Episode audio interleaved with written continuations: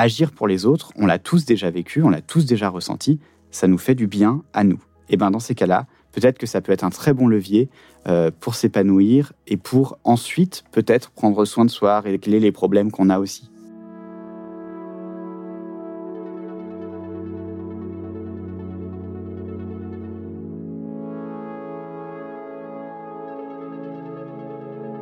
Lorsque nous sommes confrontés à une situation d'injustice, nous sommes souvent tiraillés entre deux sentiments.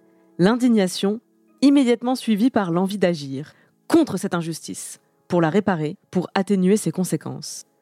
Trop souvent, bien sûr, les injustices et leurs conséquences nous dépassent tellement que cette envie d'agir se mue en frustration, en découragement et parfois même en désespoir. Et face au sentiment d'impuissance qui nous semble alors indépassable, on n'aimerait plus qu'une chose, pouvoir agir. Mais le pouvoir d'agir, à quoi ça tient? Qu'est-ce qui permet à certains d'entre nous de réussir à agir? Et surtout, est-ce qu'on peut le cultiver, ce pouvoir d'agir, le semer ailleurs? Mathieu Fouché a 30 ans, il est psychologue de formation et cofondateur d'une initiative originale. Rendre accessible au plus grand nombre le pouvoir d'agir pour les autres. Pour lui, les sciences cognitives et comportementales ont des réponses à nous donner et c'est avec le MACLAB, MAAC pour Massively Accessible Action for Change, qu'il mène à bien ce projet. En français, on dirait des micro-actions altruistes et créatives. Je suis Clémence Bodoc. Bienvenue dans Alors ils l'ont fait, récit de jeunes qui ne savaient pas que c'était impossible, le podcast de l'Agence française de développement qui part à la rencontre des jeunes et de leurs engagements. Et aujourd'hui, j'ai le plaisir de recevoir Mathieu Fouché.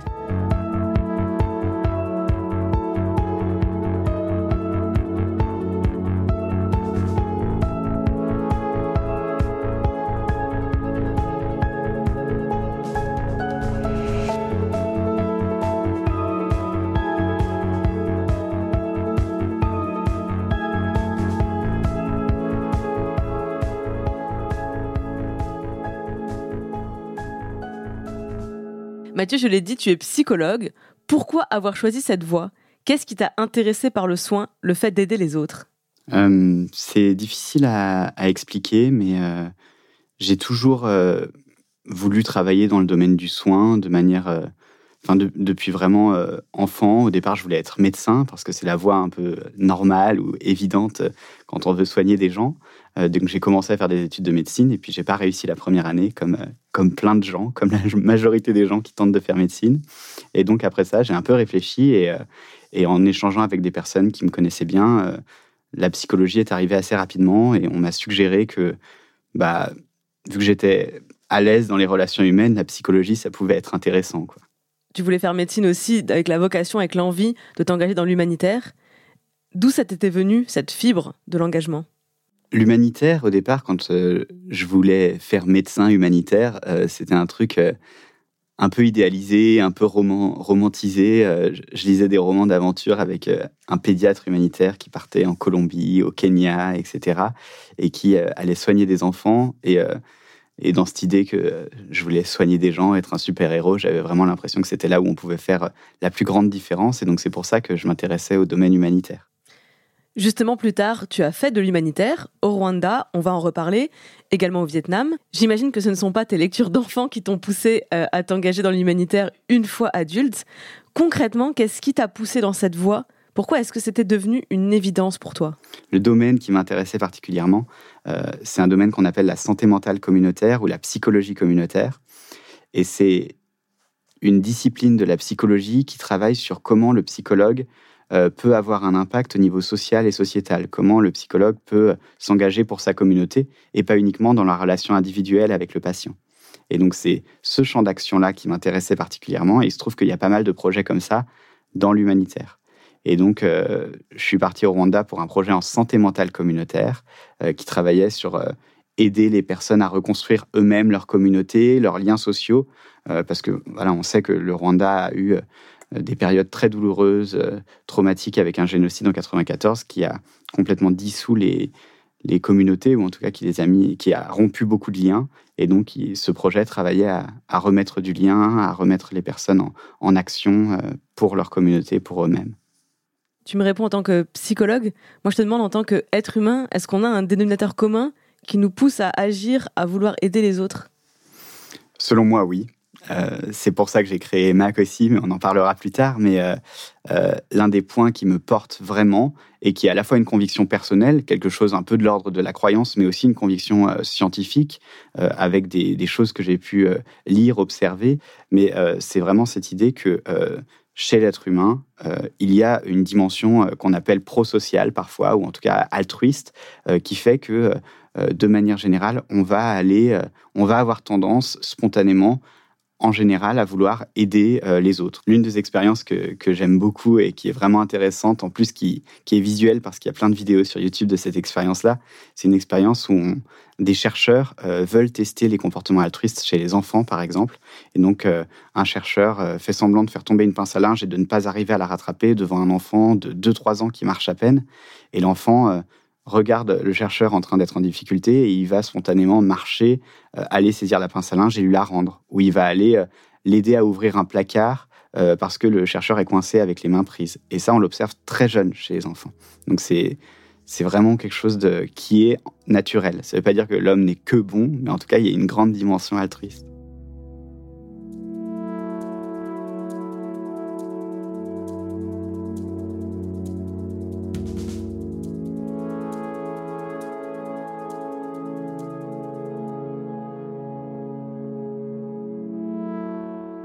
Je vais revenir euh, à tes missions humanitaires. Est-ce que tu peux nous expliquer rapidement le contexte de, tes deux missions au Rwanda et au Vietnam? La première mission euh, au Rwanda, c'était un stage euh, dans le cadre de mon mémoire de recherche. En psychologie, on doit faire un mémoire pour la fin de ses études.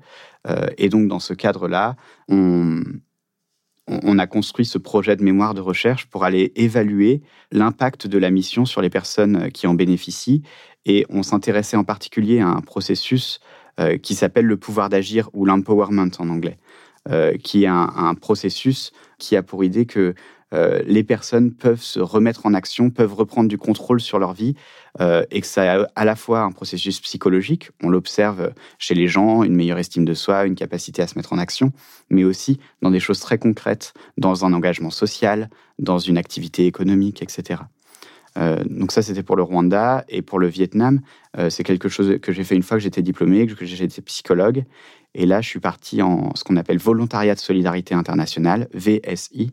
Donc, c'est un type de contrat euh, dans lequel on part pour euh, euh, travailler à la solidarité internationale. La mission dans laquelle je travaillais, c'était pour le développement de la psychologie clinique au Vietnam. Alors, je voudrais qu'on revienne maintenant à ton expérience au Rwanda.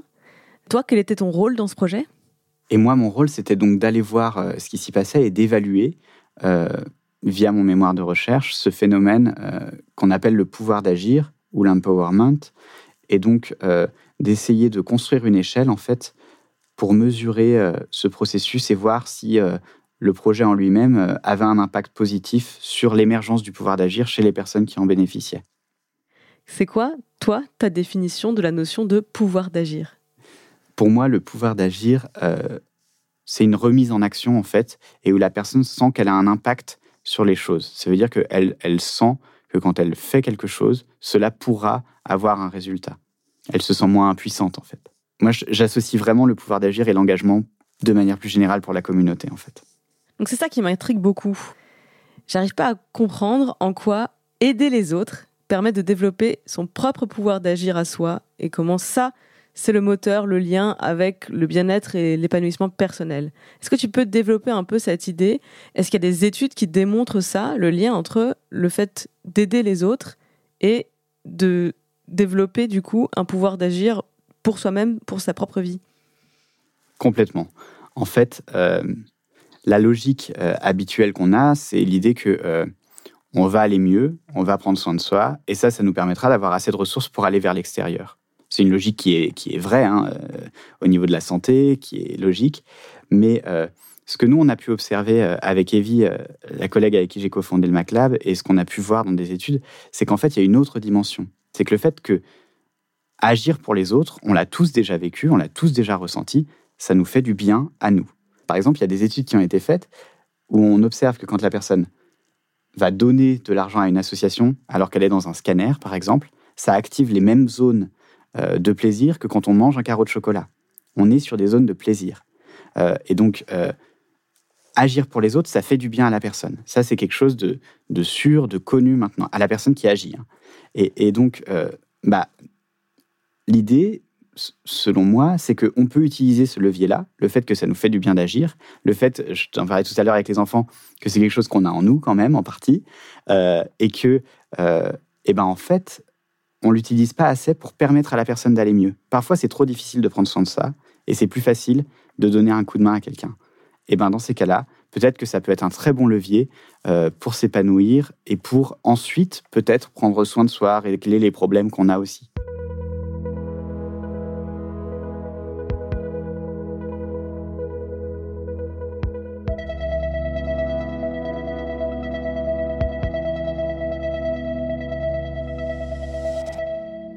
Tu viens de citer Evie, c'est Evie Rosset, docteur en sciences cognitives, qui a été l'une de tes profs.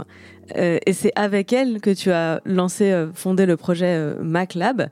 tu l'as rencontrée à ton retour du Vietnam, si je ne me trompe pas. Qu'est-ce qu'elle t'a dit à ce moment-là?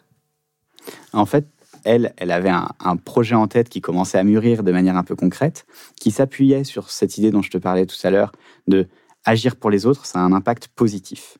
Et le deuxième point sur lequel le projet s'appuyait, c'était et il y a plein de gens qui n'ont pas l'opportunité d'agir pour les autres. En fait, c'est quelque chose de pas si facile. Si demain on doit agir, euh, soit on ne sait pas comment faire, soit le bénévolat c'est pas pour nous, soit on n'a pas d'argent à donner. Enfin bon, c'est pas si facile. Et ce qu'on s'est dit avec Evie, c'est si on arrive à permettre aux personnes qui n'en ont pas l'opportunité d'agir, eh ben c'est gagnant-gagnant en fait. Ces personnes, ça va leur faire du bien, et en plus de ça, la société va en bénéficier forcément. Donc elle me parle de cette idée-là, cette idée qu'elle appelle déjà un peu Mac, et elle me, et elle me dit, bah, en attendant que tu trouves du boulot, est-ce que tu peux me donner un coup de main là-dessus, euh, vu que c'est un sujet qui t'intéresse Et donc je lui dis, ok, avec plaisir, euh, pas de souci, euh, on est début décembre, je te donne un coup de main le temps que je trouve du boulot. Et en fait, trois mois après, on était cofondateurs ensemble de l'association, et ça fait trois ans que j'y travaille à quasiment temps plein. C'est le moment d'expliquer ce que ça veut dire Mac pour Mac Lab. D'où vient le nom? Donc MAC, euh, ça veut dire en anglais Massively Accessible Actions for Change. C'est un nom que Evie a trouvé au début du projet. La traduction, c'est des actions pour le changement massivement accessible. Notre idée, c'était vraiment qu'il y ait plein de petites actions un peu partout qui émergent. Euh, en, en, français, on a fini par traduire MAC en disant micro-action altruiste créative.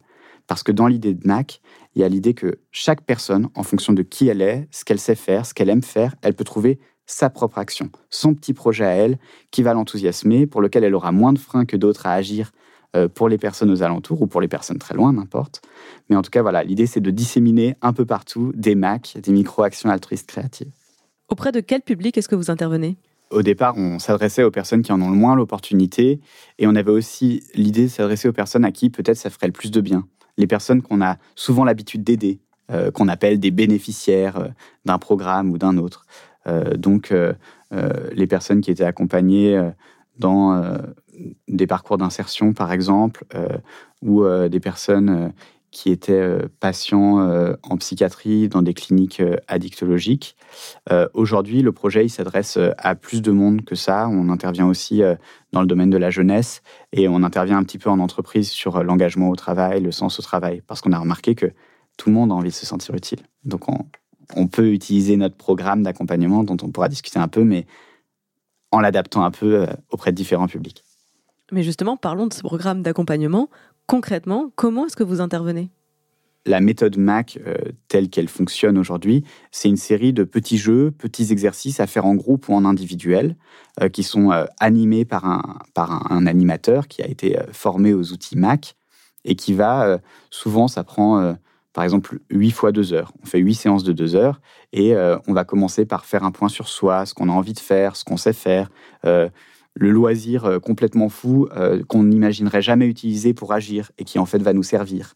Et puis ensuite, on, on va essayer de réfléchir aux problèmes qu'on rencontre dans le monde euh, et sur lesquels on voudrait agir ou sur lesquels on voudrait que quelqu'un agisse, même si c'est pas nous, parce que ça peut donner des idées aux autres membres du groupe. Et ensuite, on va faire des exercices de créativité pour imaginer son Mac, et puis des exercices de motivation, et puis des exercices de mise en action, etc. On va dérouler un peu euh, plein de petits jeux euh, pour aller jusqu'à ce que l'action soit facile à la fin.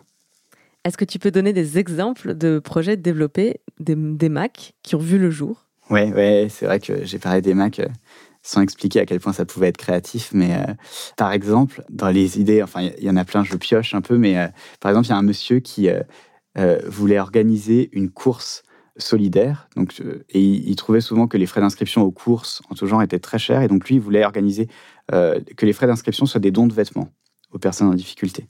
Voilà, ça, c'était une idée de projet. Il y a aussi un autre monsieur qui a décidé de rendre accessible à des enfants euh, autistes l'école de pêche dont il est membre, parce qu'il est passionné de pêche.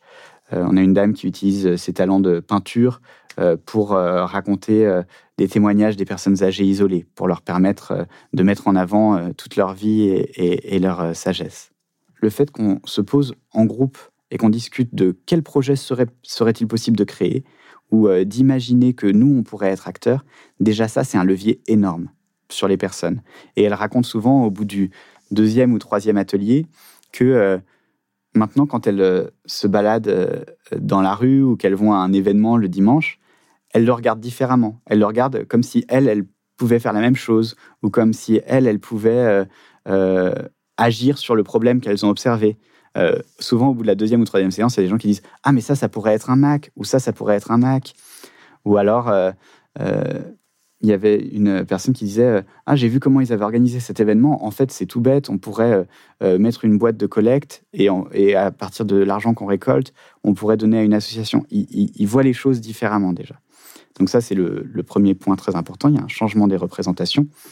Et ensuite, dans la mise en action, il y a le fait de retrouver la confiance, de retrouver les interactions avec le groupe et donc de, de pouvoir concrètement agir.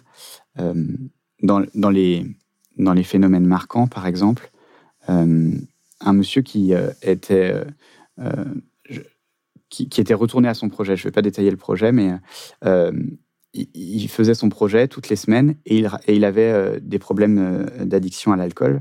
Et il raconte que quand il rentre de son projet, eh bien, il oublie d'aller acheter de l'alcool. Quand il, quand il rentre d'avoir aidé quelqu'un, il oublie d'acheter de l'alcool et donc ce soir-là, il consomme pas.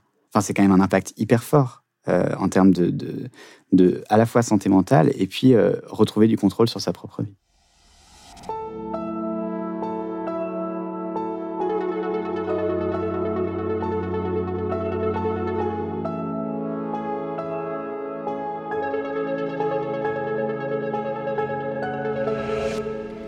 Pour terminer, quel message tu aimerais faire passer aux jeunes qui nous écoutent et qui se diraient peut-être je ne sais pas quoi faire pour contribuer, pour aider Qu'est-ce que tu leur répondrais?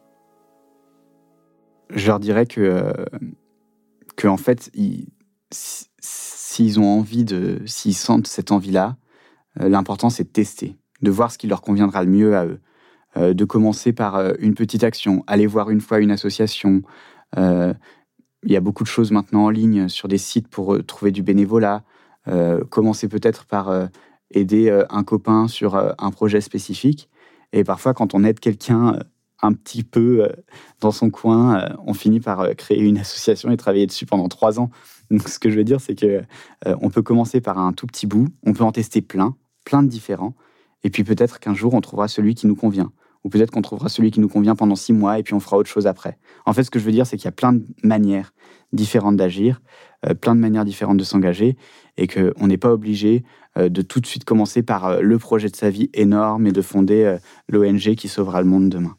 Merci beaucoup Mathieu. C'était Alors ils l'ont fait, récit de jeunes qui ne savaient pas que c'était impossible, le podcast de l'Agence française de développement sur l'engagement des jeunes. En France, 13 millions de personnes sont bénévoles au sein d'une association. Mais le bénévolat n'est pas la seule façon d'être acteur de la solidarité, d'être citoyen du monde. Si toi aussi tu veux t'engager, tu peux aussi lire, t'informer, discuter, débattre sur tilt.fr, tilt.fr et ses réseaux sociaux pour mieux comprendre le monde et agir à ton échelle. Chacun de nous peut agir dans les gestes de sa vie quotidienne pour apporter sa pierre à l'édifice. Vous pouvez retrouver tous les épisodes d'Alors ils l'ont fait là où vous avez l'habitude d'écouter vos podcasts. Deezer, iTunes, Spotify, SoundCloud. Vous pouvez nous laisser des étoiles et des commentaires. Et si l'épisode vous a plu, n'hésitez pas à en parler autour de vous. À bientôt!